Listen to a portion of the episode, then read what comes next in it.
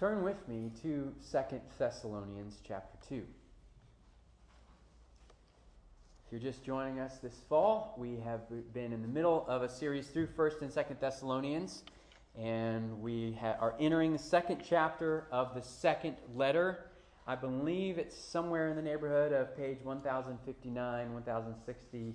If you don't have a Bible, you can look for it in the blue one um, in the pew in front of you.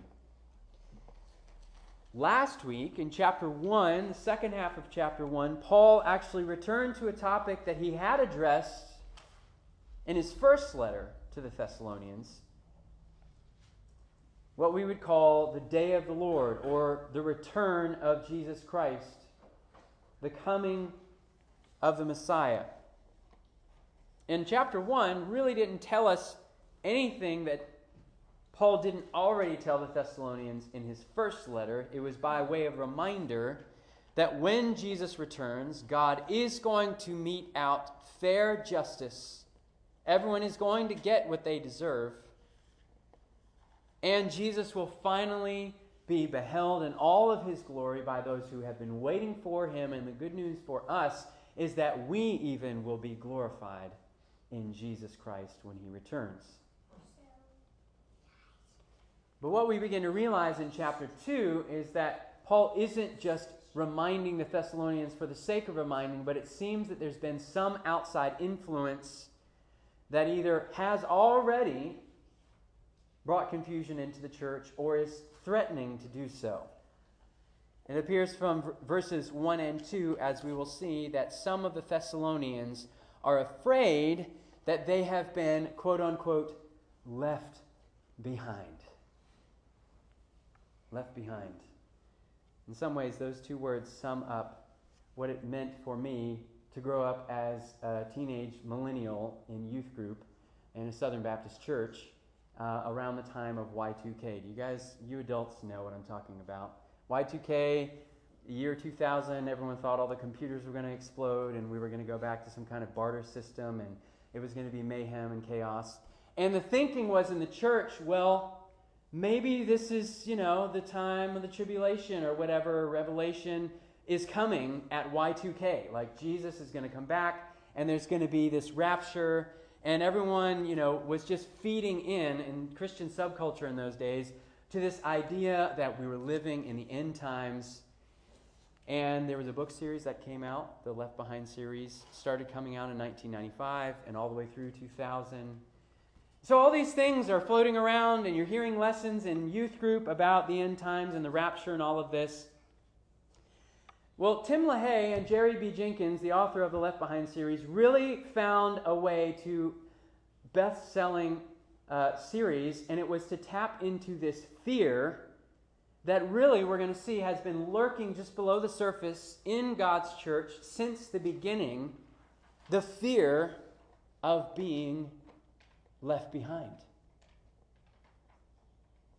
What if I'm not actually a Christian and I think that I am? Is it possible that I might miss the return of Jesus Christ? What if the day of the Lord has already happened and I didn't even see it or recognize it or hear about it? What if I get left behind? And so this morning, uh, if you've ever experienced that fear in your heart or you've had these wanderings or wrestlings in your own heart and mind, the good news is the Spirit is going to work through Paul's words this morning, I pray, to help us let go of falsehood and hold on to the truth. Let's stand together as we read 2 Thessalonians, beginning in chapter 2, verse 1.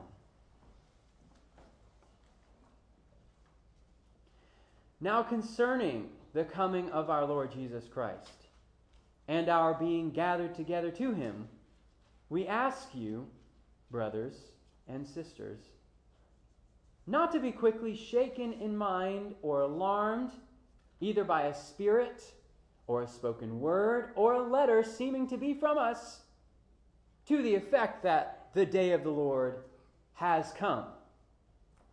Let no one deceive you in any way.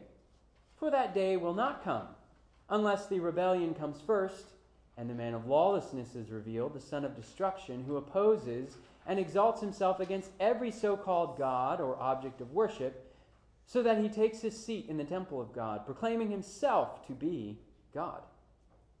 Do you not remember that when I was still with you, I told you these things? And you know what is restraining him now, so that he may be revealed in his time, for the mystery of lawlessness is already at work. Only he who now restrains it will do so until he is out of the way. And then the lawless one will be revealed, whom the Lord Jesus will kill with the breath of his mouth and bring to nothing by the appearance of his coming.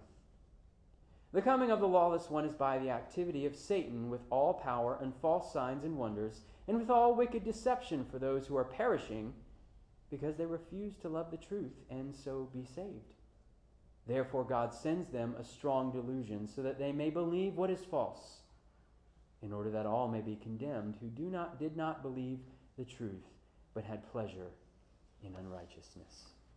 You may be seated.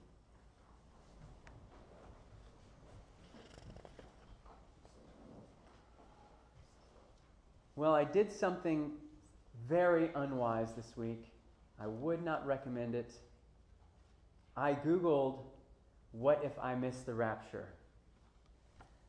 Uh, and just for those who maybe aren't familiar with this whole left behind interpretation of the book of Revelation, what I'm talking about is this whole idea that really was strongly purported by the Left Behind series, but really just by teachers of end times teachers the past 50 years. This idea that there's going to be a secret first coming of Jesus where all the Christians are going to be taken out of this world, and then the world is going to be left Christianless, and it's going to go to pandemonium and chaos until the second coming of Jesus, where then he destroys all of his enemies and we live with him forever. That first coming of Jesus, where all the Christians are taken up to heaven, is called the rapture a word that is not in the Bible, but is very famous eh, among end times preaching.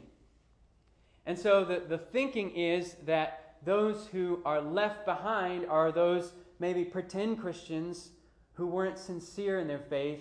All of their friends disappear one day, and they all look around at each other and realize, oh, shoot, we've been left behind. And so as I said, I made the unwise choice of Googling this question what if I miss the rapture? Some good news I saw that Benny Hinn, the TV preacher, has a sermon online. If you're willing to pay $8, you can find out. I was not willing to pay, so I guess I'll be in the dark on that one. Uh, but I did find one of the top results was a 2017 article on Charisma News by Dr. Dave Williams titled, What to Do If You Miss the Rapture. Seems on topic. It begins. If you're reading this after the rapture has occurred, it's because you weren't ready. All right, this is he's going to give me some some pieces of advice and in fact, he enumerates 20 pieces of advice in the event that maybe you are googling, "Oh no, I missed the rapture," and you land on his page. And I'm not going to read the whole list, but here are some highlights. Number one, he says, do not believe any of the explanations made in the secular media. Secondly, he says, get rid of your cell phone. And you know, that may be good advice even before you miss the rapture. He, he, he advises throwing it into a river or a lake. So, you know, maybe, maybe think about that. Number three, do not kill yourself. I think, again, good advice whether you've missed the rapture or not. Pretty good advice. Repent immediately and get a printed Bible.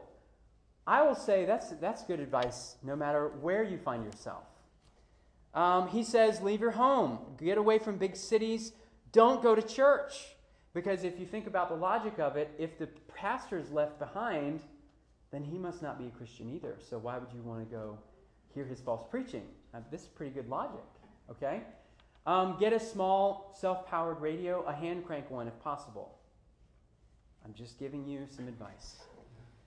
Okay? Um, leave copies of this list everywhere you go. That's pretty good. Yeah, so print out copies of this list and leave it. Sort of like, well, see, that doesn't make sense because then the the Antichrist could follow like breadcrumbs all of the lists and he might be able to find you. So I don't know whether I'd take that advice. Um, one thing he says refuse to take any mark, name, number, or chip in your right hand or forehead. Quote, once you get it, you will belong to Satan forever. So don't do that, folks. So, good advice in the event that you get left behind. And we're kind of making light of this, but chances are, if you've been a Christian for a while, you may have encountered some teaching in this vein about the rapture. And the, the truth of the matter is that this feeling, this angst, this fear that may be somehow I will miss the return of Jesus and be left behind is not a new fear. In fact, it's something that Paul seems to think the Thessalonians themselves are wrestling with. Paul he felt compelled to write in verses 1 and 2 now concerning the coming of our Lord Jesus and our being gathered together with him. He's talking about this event that he wrote about in the first letter, right? Where he says, The dead in Christ will rise, and we who are alive will be caught up in the air to meet with him. Concerning that event, brothers and sisters, do not be quickly shaken in mind or alarmed, either by a spirit or a spoken word or a letter seeming to be from us to the effect that the day of the Lord has come. Don't let anyone lean on you and make you feel afraid as a Christian that somehow you're going to miss the return of Jesus. In these first 12 verses of chapter 2, Paul addresses three questions or fears that may arise in our hearts. And the way that we address these questions is with a simple command. The first question, apparently, that the Thessalonians are wrestling with is this idea what if I miss the rapture? What if Jesus comes back and I miss him? And Paul addresses this fear that you may be wrestling with in your heart with a very simple command, and it's this do not be easily shaken. Look at verse 2. We ask you, brothers and sisters, not to be quickly shaken in mind or alarmed. So you're wrestling with this question what if I miss the rapture? Paul says, You can't, you haven't, and you won't and don't let anyone convince you otherwise. Paul has already explained all of this in his first letter. What the Thessalonians need and what you and I need is not for Paul to give us something new. It's for him to simply say, Go read my first letter and don't be shaken from what I told you in my first letter. Let's turn back there just quickly, just a couple of pages back if you have your Bible open to 1 Thessalonians chapter 4. Look with me at 1 Thessalonians 4, verse 16. For the Lord himself will descend from heaven with a cry of command, with the voice of an archangel, with the sound of the trumpet of God, and the dead in Christ will rise first. Then we who are alive, who are left, will be caught up together with them in the clouds to meet the Lord in the air, and so we will be always with the Lord. Verse 18 Therefore, encourage one another with these words. And so in chapter 2 of his second letter, Paul says, Do not be easily shaken from these words. The ones you're supposed to be every time you get together, encouraging yourselves with. No, we don't know when Jesus will return, but we know when he returns, we will all know it. And why is that? Because Paul makes it very plain when Jesus comes back, the sound and appearance of his coming is going to be like a bull in a china shop. It's going to be like the Blue Angels flying over a NASCAR race. It's going to be like a toddler when you shush him, right? A cry of command, the voice of an archangel, the sound of the trumpet of God, the loudest thing possibly imaginable. No one in all of the universe will miss the return of Jesus Christ. Believer, non believer alike, we will all behold him. When the Jesus who was hung on a cross and put in the ground when the Jesus, who was raised from the dead and exalted to the highest throne, returns in his glory. On that day, every knee will bow in heaven and on earth and under the earth, and every tongue will confess on that day that Jesus Christ is Lord to the glory of God the Father. That's what's going to happen. So, any sermon or novel or preacher or supposed Christian teacher or resource that maybe has begun to make you afraid as you look forward to the return of Jesus Christ or to your being gathered with him, if there is anything out there that is making you feel anything other than encouraged when you look forward to that day, push it aside as false, as an attempt of Satan to rob you of your hope, Paul says. Don't be easily shaken. The Apostle John encourages us in his epistle Beloved, we are God's children now, and what we will be has not yet appeared. But we know that when he appears, we shall be like him because we shall see him as he is. And everyone who thus hopes in him purifies himself as he is pure. This explains exactly why Satan wants to shake us with regards to this future hope. If Satan can rob us of our hope, he can rob us of our holiness. Because it's our hope for tomorrow that motivates us to holiness today. Our battle against sin today depends on our unshakable belief that Jesus is going to return, and when he comes, we're going to see him and we're going to be with him forever and ever. So let's put those fears aside about being left behind or about missing the day of Jesus when he returns.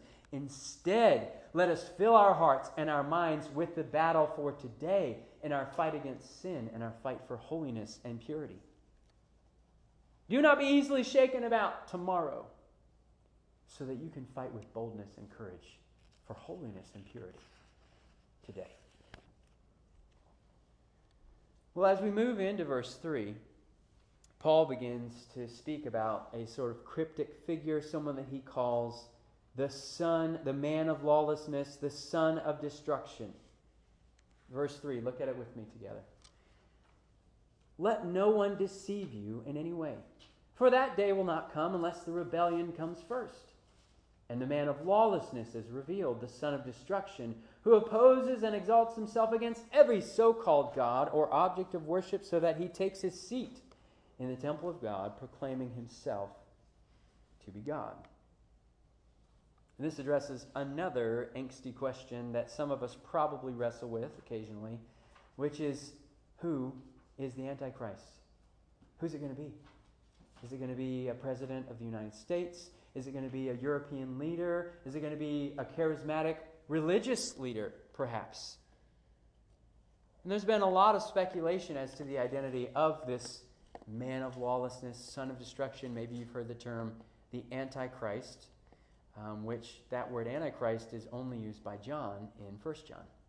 Uh, but this figure down through history, some people speculated maybe it was a Roman named Antiochus Epiphanes. Do you know what Epiphanes means? God manifest. He actually labeled himself that.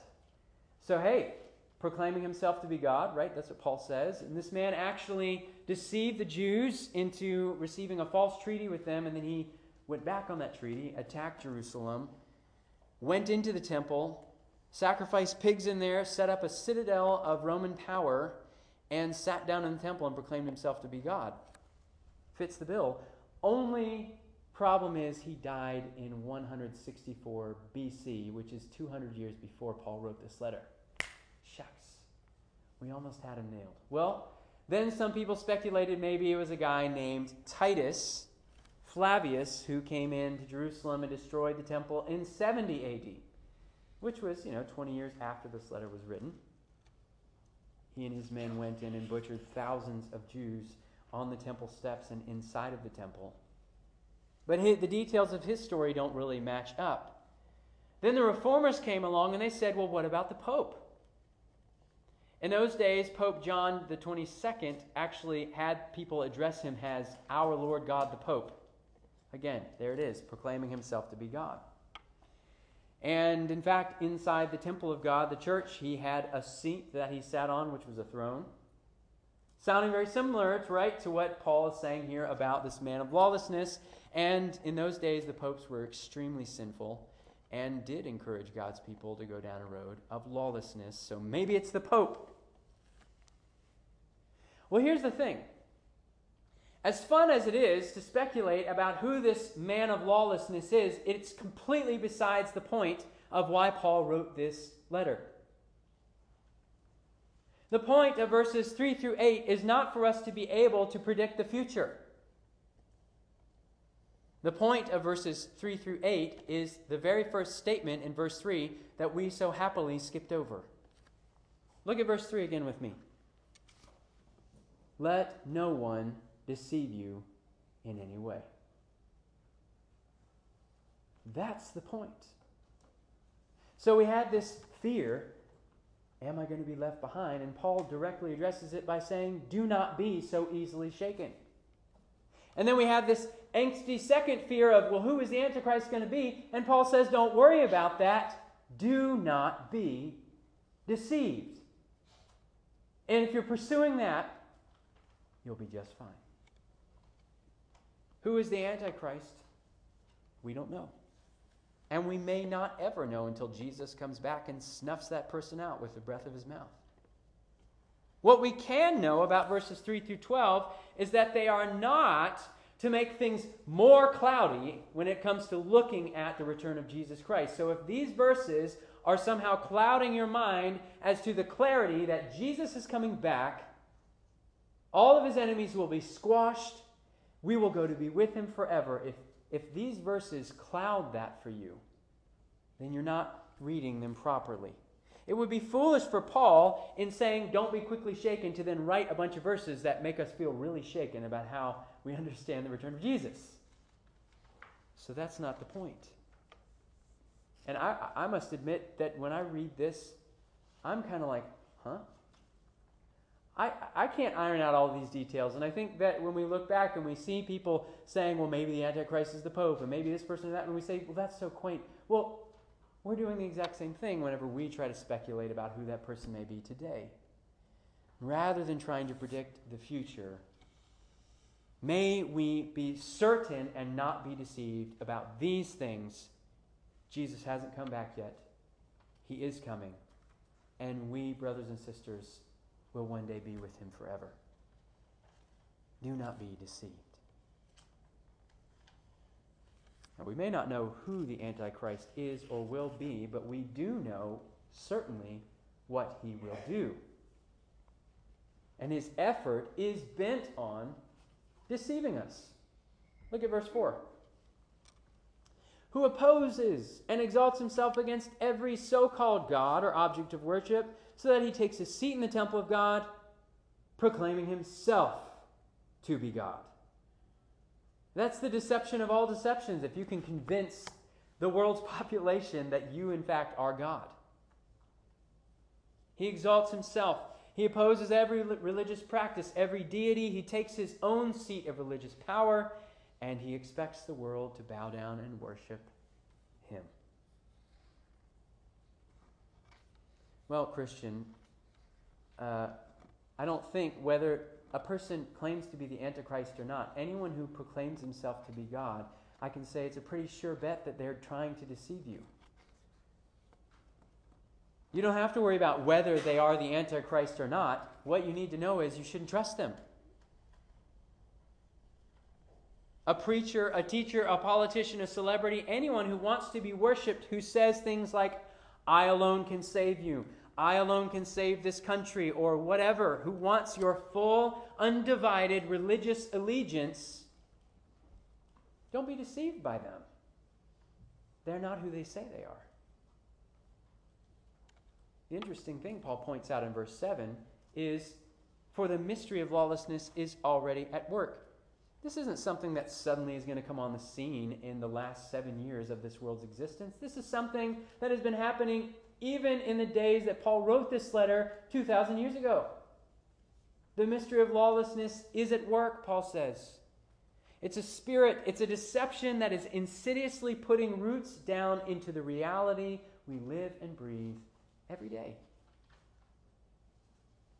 Something that's been at work since the dawn of creation. It's a lie that begins, Did God really say?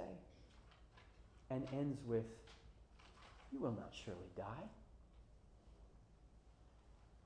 People have been deceived into breaking the law of God ever since Adam and Eve listened to the serpent in the garden. So, brothers and sisters, Paul encourages us that voice that is still so charming today, that encourages your heart to throw off all restraints. Just be you. Don't let God or anyone else tell you who you really are. It's the mystery of lawlessness that comforts us in our sin. I wonder what voices you hear in your life when you know you're feeling guilty and shameful that come in and try to make you say, you know what? That's not something to worry about. You're just fine. What are you getting all worked up about? God says this is wrong. That's okay. You're perfectly fine. Look at you. Everyone else is wrong, and you are right. John writes, for all that is in the world, the desires of the flesh, the desires of the eyes, the pride of life, is not from the Father, but is from the world, and the world is passing away along with its desires. But whoever does the will of God abides forever. And then listen to what he says Children, it is the last hour. And as you have heard that Antichrist is coming, so now many Antichrists have come. Do you realize that the culture around us, the world, encourages us to embody the very thing that is Antichrist? I'm right, everyone else is wrong. I am a God. You go into that temple and you take your rightful seat. You deserve it. You're a king. Friends, do not be deceived. We know the truth. We know how this story ends. Jesus wins. And every power and authority and Antichrist and whoever who establishes themselves as God and tries to sit on a throne will be blown away when. I love verse 8. I love verse 8. It's, it's really, seriously, one of the most hilarious verses in the Bible. Let me read to you again, verse 8. And then the lawless one will be revealed, whom the Lord Jesus will kill with the breath of his mouth and bring to nothing by the appearing appearance of his coming. So the story of salvation history is going to be this. Satan is scheming and plotting and waiting for centuries, generations, for ages for just the right moment to strike his fatal blow at Jesus Christ and his kingdom. And at that very moment, when he has planned and orchestrated, and all the conditions are exactly right for him to swing all of history his way, and his lawless man steps onto the scene, Jesus comes down from heaven, breathes one breath onto him, he dies, the end. That's how things are going to pan out. All of Satan's efforts, frustrated with one word of Jesus' mouth. He's just going to see Jesus and fall dead. The end. So, what we need to do is not try to work to prevent the rise of the Antichrist or be afraid of being led astray by the Antichrist. No, what you and I need to be concerned with in the meantime is that I myself do not become Antichrist. Do not be deceived. Every person who buys into this spirit of lawlessness, who listens to the flatteries of this world, who believes himself to be God, who wants to sit on a throne and direct the world and make the, make the rules and refuse to bow the knee to Jesus, will be destroyed on that day by the breath of his mouth. So let us fall before his throne and plead today for mercy and trust that the reason Jesus came and died and was raised so that he could extend forgiveness and mercy to us who believe. Brothers and sisters, do not be deceived. Instead, we find, thirdly, that we must believe the truth. This is Paul's third and final point. Look with me at verse 9. The coming of the lawless one is by the activity of Satan with all power and false signs and wonders, and with all wicked deception for those who are perishing because they refuse to love the truth and so be saved.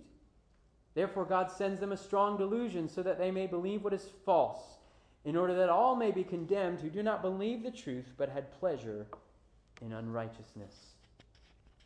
So, Paul explains very plainly why are people perishing? Why are they being condemned? Verse, not, verse 10, he says, because they refuse to love the truth and so be saved. Verse 12, because they did not believe the truth but had pleasure in unrighteousness. As we wrestle with these uncertainties about the last days, maybe you wonder, but what if I am deceived? You know, what if I accidentally elect the Antichrist as President of the United States? What if I'm deceived? Paul says you have nothing to fear if you simply believe the truth. Believe the truth and you won't be led astray by what is false. Did you notice how the coming of the lawless one is by the work of Satan and by the work of God? How does that work? Look at verse 9.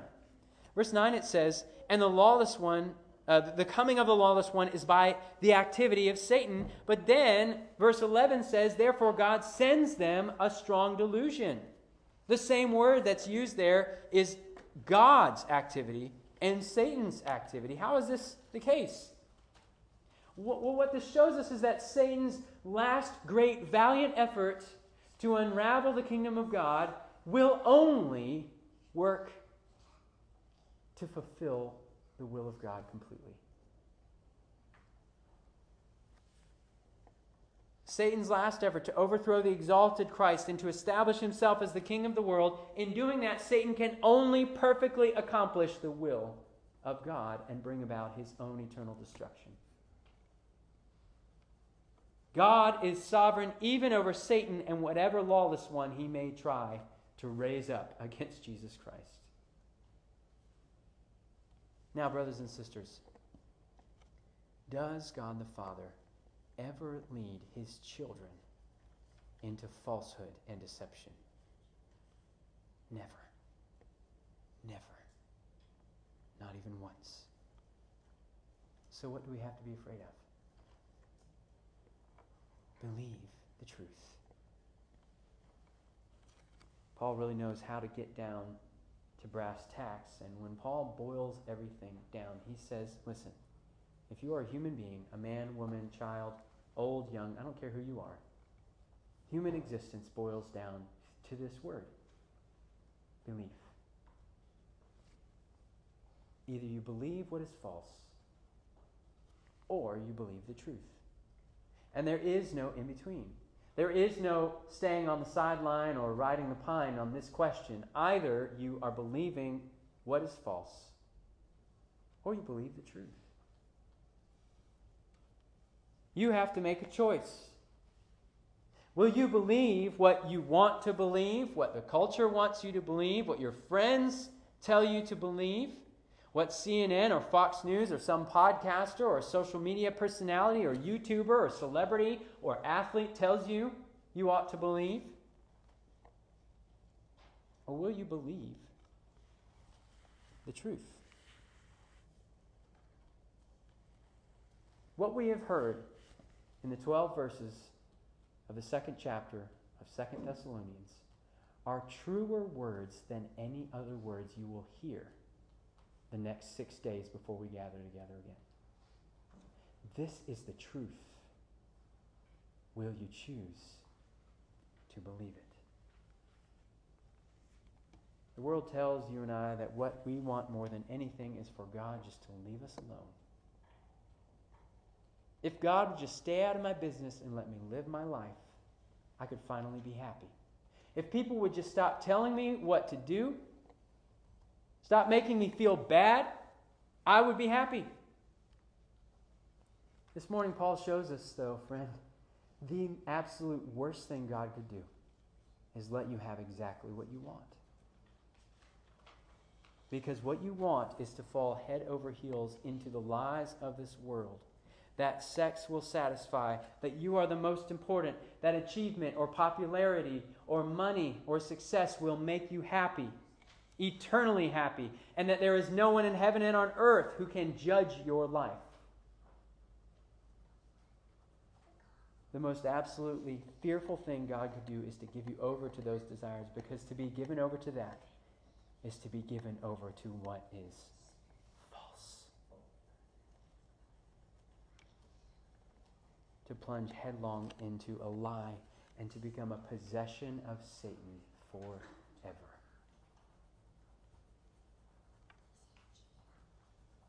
So, who is your real friend? The one who flatters you and never tells you the truth, the one who always tells you what you want to hear, who encourages you, yeah, go indulge in the pleasures of unrighteousness. That's what you should do. And I'm going to celebrate you all along the way. Can you really trust a voice that isn't willing to confront you ever? Because that's the way the world works. Praise the Lord that God loves us too much not to confront us in our sin.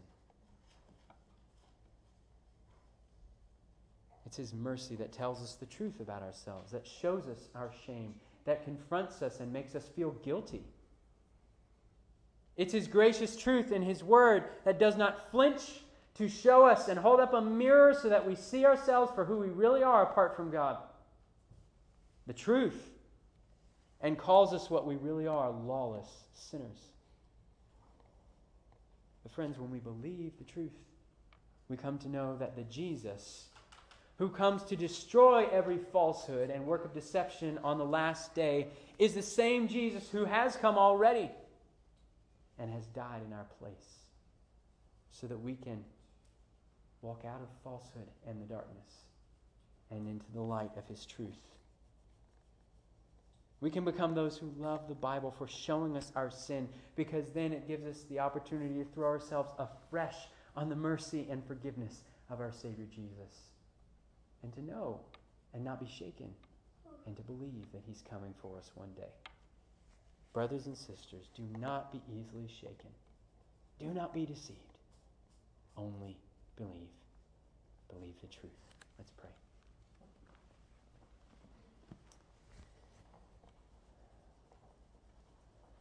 Lord, we don't understand all of these things on this side. But one day it will all be abundantly clear, and you will be proved to have kept every truthful promise you have made to us. We pray, Lord Jesus, that in the meantime we would not be shaken, we would not be deceived, but that we would simply believe in your truth and trust in you. It's in your name we pray. Amen.